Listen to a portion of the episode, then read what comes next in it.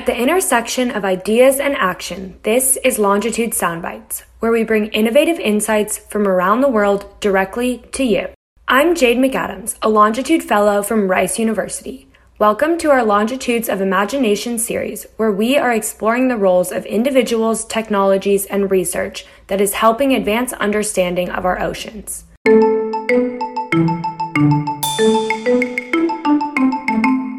In today's episode, we are featuring highlights from a conversation I led with Jason Williams, the lead mechanical engineer at Schmidt Ocean Institute, which is a philanthropic foundation that is enabling scientific expeditions on their research vessel, Falkor, at no cost to world scientists. As part of the UN's Ocean Science Decade, they are also contributing to a worldwide effort in mapping the entire seabed by 2030. As a mechanical engineering major myself, I was interested to hear about the design and development aspects and the engineering mindset behind the Schmidt Ocean Institute's creation of the Falkor. We started our conversation with Jason's experiences in engineering that led him to build the ROV Sebastian at SOI. An ROV is a remotely operated vehicle or an underwater robot that is connected to a ship, like the Falkor, by cables that allow for the transmission of control signals between the operator and the vehicle. I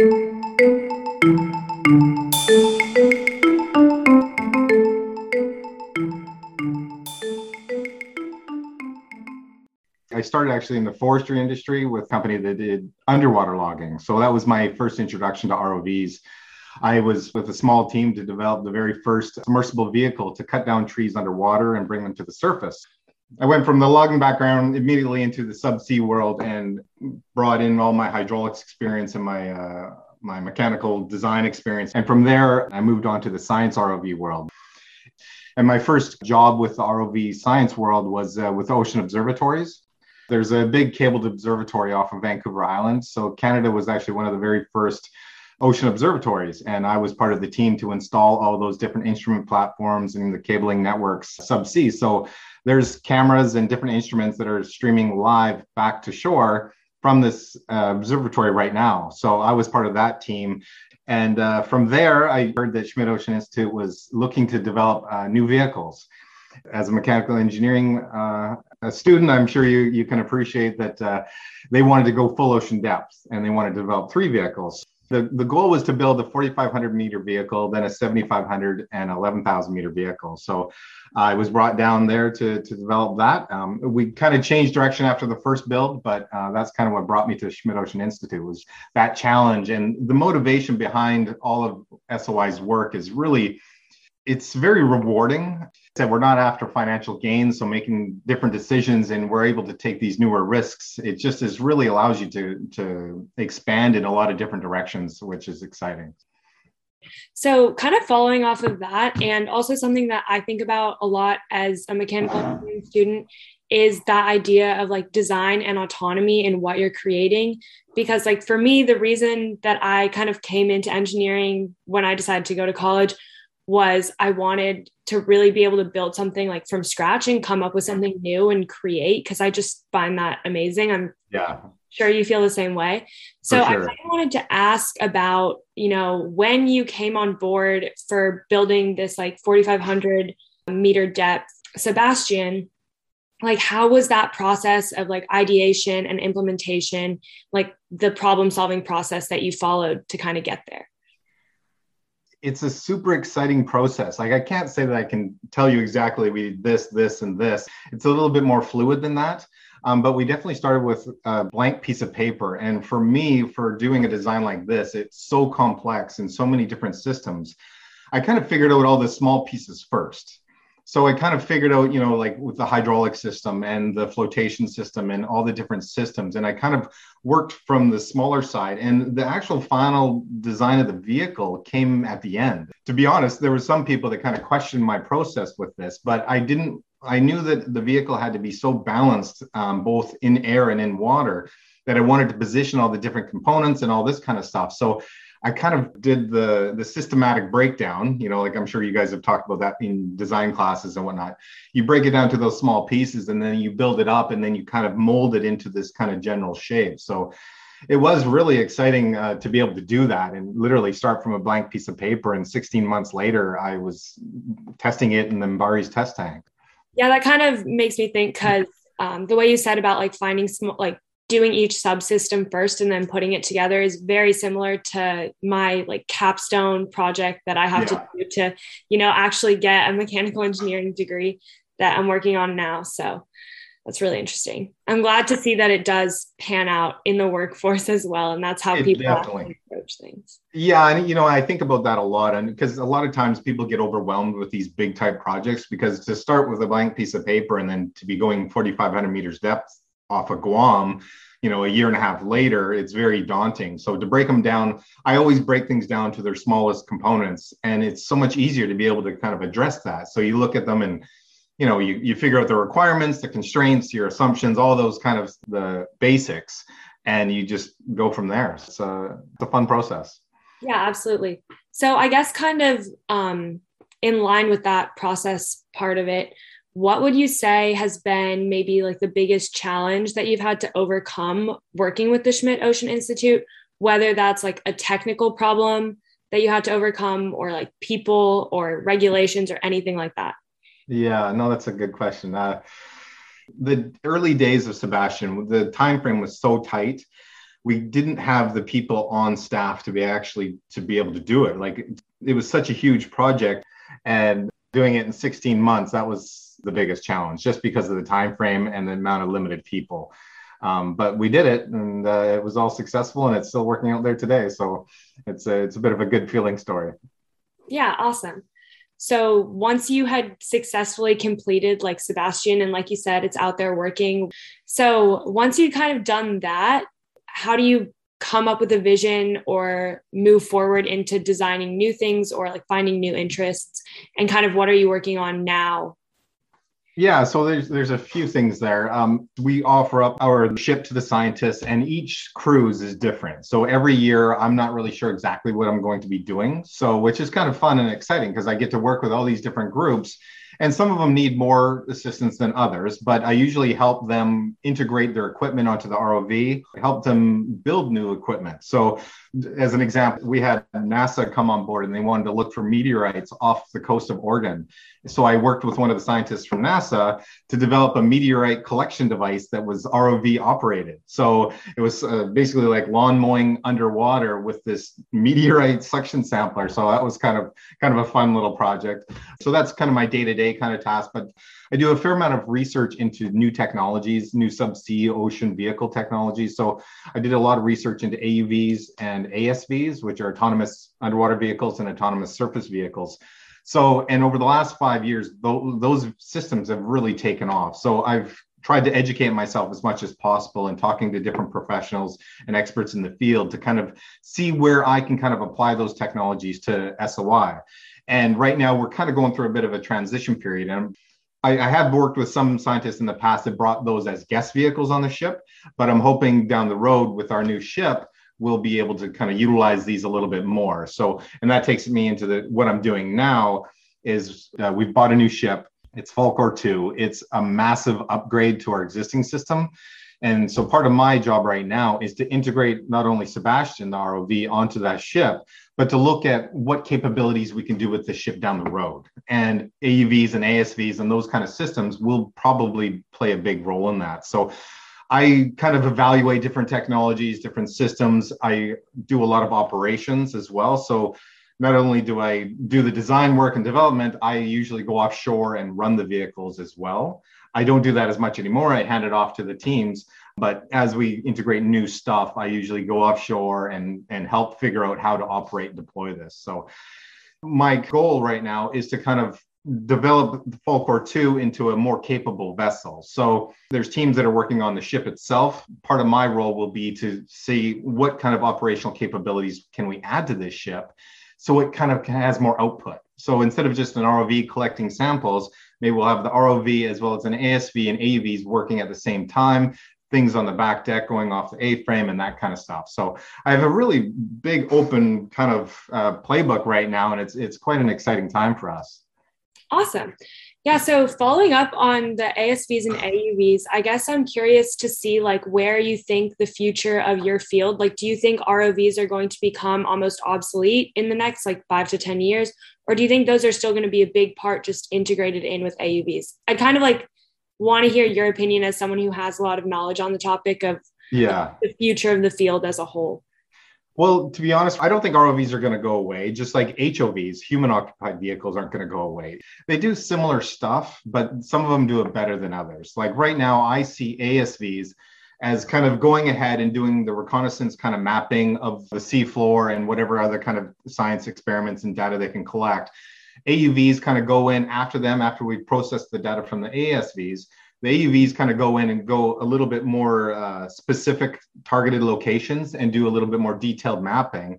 And then the ROVs kind of come in and actually go to those specific sites and to do that data collection. So I see that as kind of like all working together as a more of a system um, and maximizing the best parts of all three different kind of vehicles. I like that, the collaboration between the three to really maximize efficiency. For sure. Exactly. Use, like an AUV to do something that an ROV can do just as well, if not better. Exactly. And there will be times like they're working on different kind of technologies where the ROV kind of works on its own. So instead of the the pilot flying the vehicle over to a, a vent field or a vent and taking a sample and doing each one of those kind of step by step kind of processes, they'll just say, okay, I want to go over there at this speed and collect that sample. And then the vehicle will do that. Like that's the kind of autonomy that'll kind of be starting to get implemented and it's being done right now. So instead of everyone doing each function or each step, it's this is this step or this is the whole process it's going to do, if that makes sense. Yeah, absolutely. So you mentioned different aspects of your job, kind of like sometimes actually piloting the vehicle, sometimes being more impl- like more on the design side of things, um, starting with that blank piece of paper, breaking everything down. Out of kind of everything you do with your role, which seems to be quite a diverse set of experiences, what would your favorite part be, or like favorite aspect? it's probably the most stressful, but the testing of the actual equipment. So, like with Sebastian, taking it from my computer, like I do SolidWorks and modeling and design work and engineering work, and I, I've designed it and seeing it on the computer, then to actually physically put it together on the floor, like I literally bolted on the manipulators and the foam and, and positioning all that kind of stuff and then also taking it to the test tank. But then taking it offshore like in 2016 i went offshore on, in guam and actually taking it i flew it for the first time down to 4500 meters. And to be able to actually do that and and successfully do that, that's probably the, the biggest kind of accomplishment that I can say I have I've had. The the second phase of that was then to to do our next science cruise and then to actually see like in my previous job I worked with another vehicle that was already existing working with scientists to collect samples and whatnot that was really exciting and, and interesting but to be able to say that you know I, I built this vehicle or i designed this vehicle or was part of the team. And to see the scientists come up and collect samples and, and swarming the vehicle and collecting all their specimens from the bio boxes and the push cores and it was working. So it, it's just that success of starting with that blank piece of paper and actually checking the box off right? So it, it's kind yeah. of fun. I imagine it's a very rewarding experience to see something that you've designed from scratch to be incredibly successful yeah, I know it's very fun. What do you think is one of the most important lessons you've learned throughout your career? And a sub question to that, what do you think um, is one of the most important things when you're trying to be creative? Like what propels ideation and creativity? So, one of the most important lessons I learned, I learned it fairly early on in my career too, actually, with one of the forestry companies I worked for.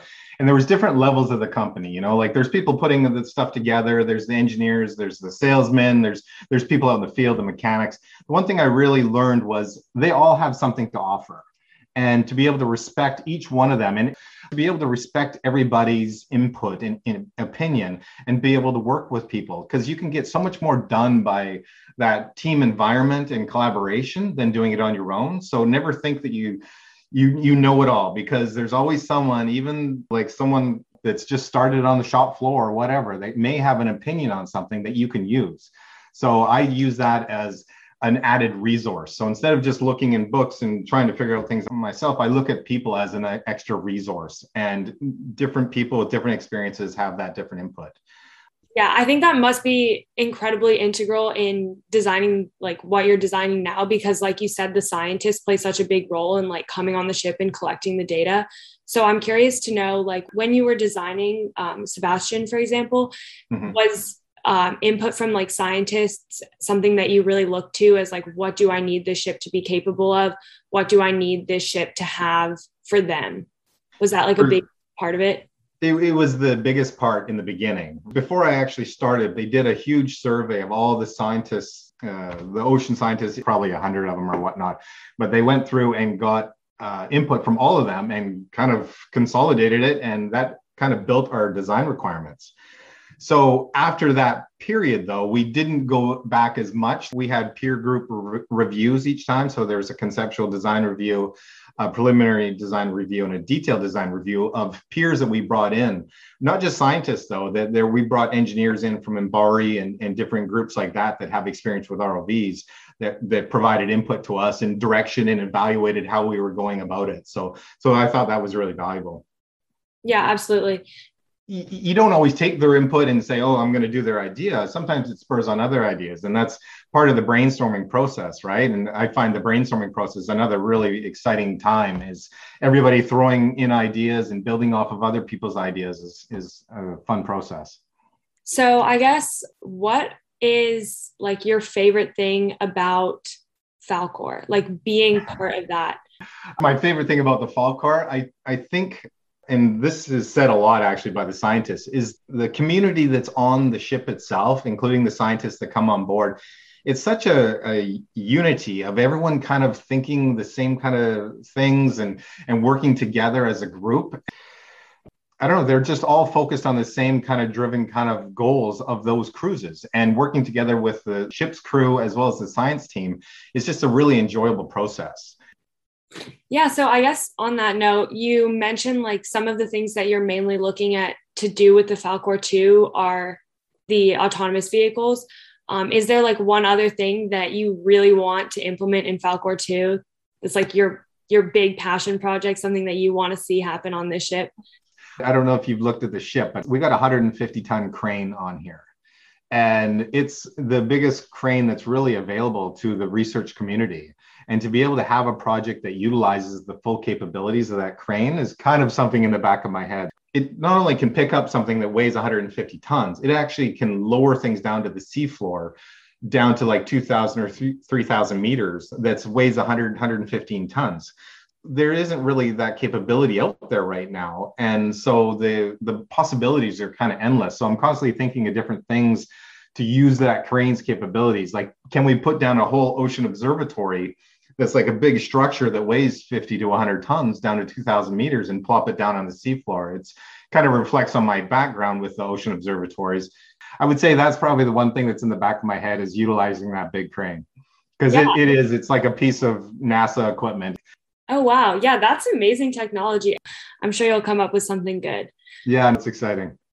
So i'm curious if you could go back and you were either in college or just out of college what's like one thing that you would tell yourself or change about what you did, if anything? If you feel like you did it perfectly, then. well, I, I, feel very fortunate in my career path, so I'm very happy with how things have gone. But one thing I would probably say to my younger self is step out of the comfort zone. And I do say this to my kids and to other people too: is if you're too comfortable and everything's just a little bit too easy, you get a little bit relaxed and you know it, it life doesn't change. So you got to kind of push yourself a little bit to take those kind of risks and step out of your comfort zone. And and i say this to my kids too it's like you got to be miserable a little bit to get to the good stuff really kind of pushing yourself beyond your comfort level. That's definitely something that i'm trying to do as i graduate and move into the real world yeah. yeah. Take those risks, you know, like obviously calculated risks, but don't be afraid to kind of make that kind of leap.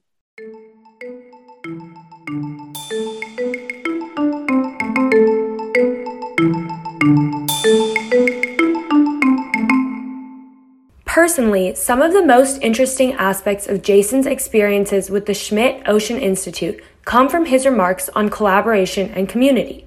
Jason highlights the value of a community where everyone is driven by the same goal but has a different perspective.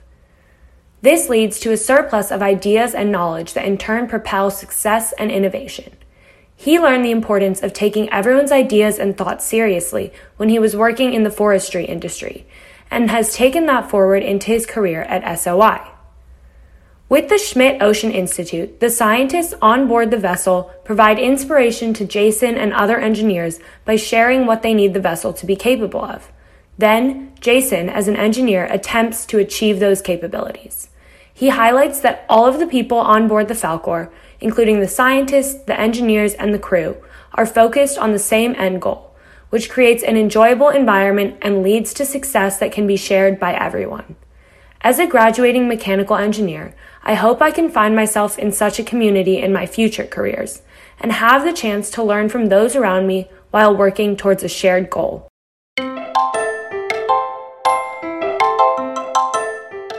We hope you enjoyed today's segment. Please feel free to share your thoughts over social media and visit longitude.site for the episode transcript. Join us next time for more unique insights on Longitude Soundbites.